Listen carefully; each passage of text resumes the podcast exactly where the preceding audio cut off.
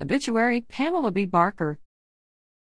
Pamela B. Barker, 66, of Sandston, entered eternal rest on Friday, July 14, 2023. She was preceded in death by her parents, Alma H. and Walter Scott Bowman. Pam retired from Dixie Sporting Goods and worked for several years at the Federal Reserve, PPFA, and Martinair. She enjoyed spending time at the beach and bowling with her mother.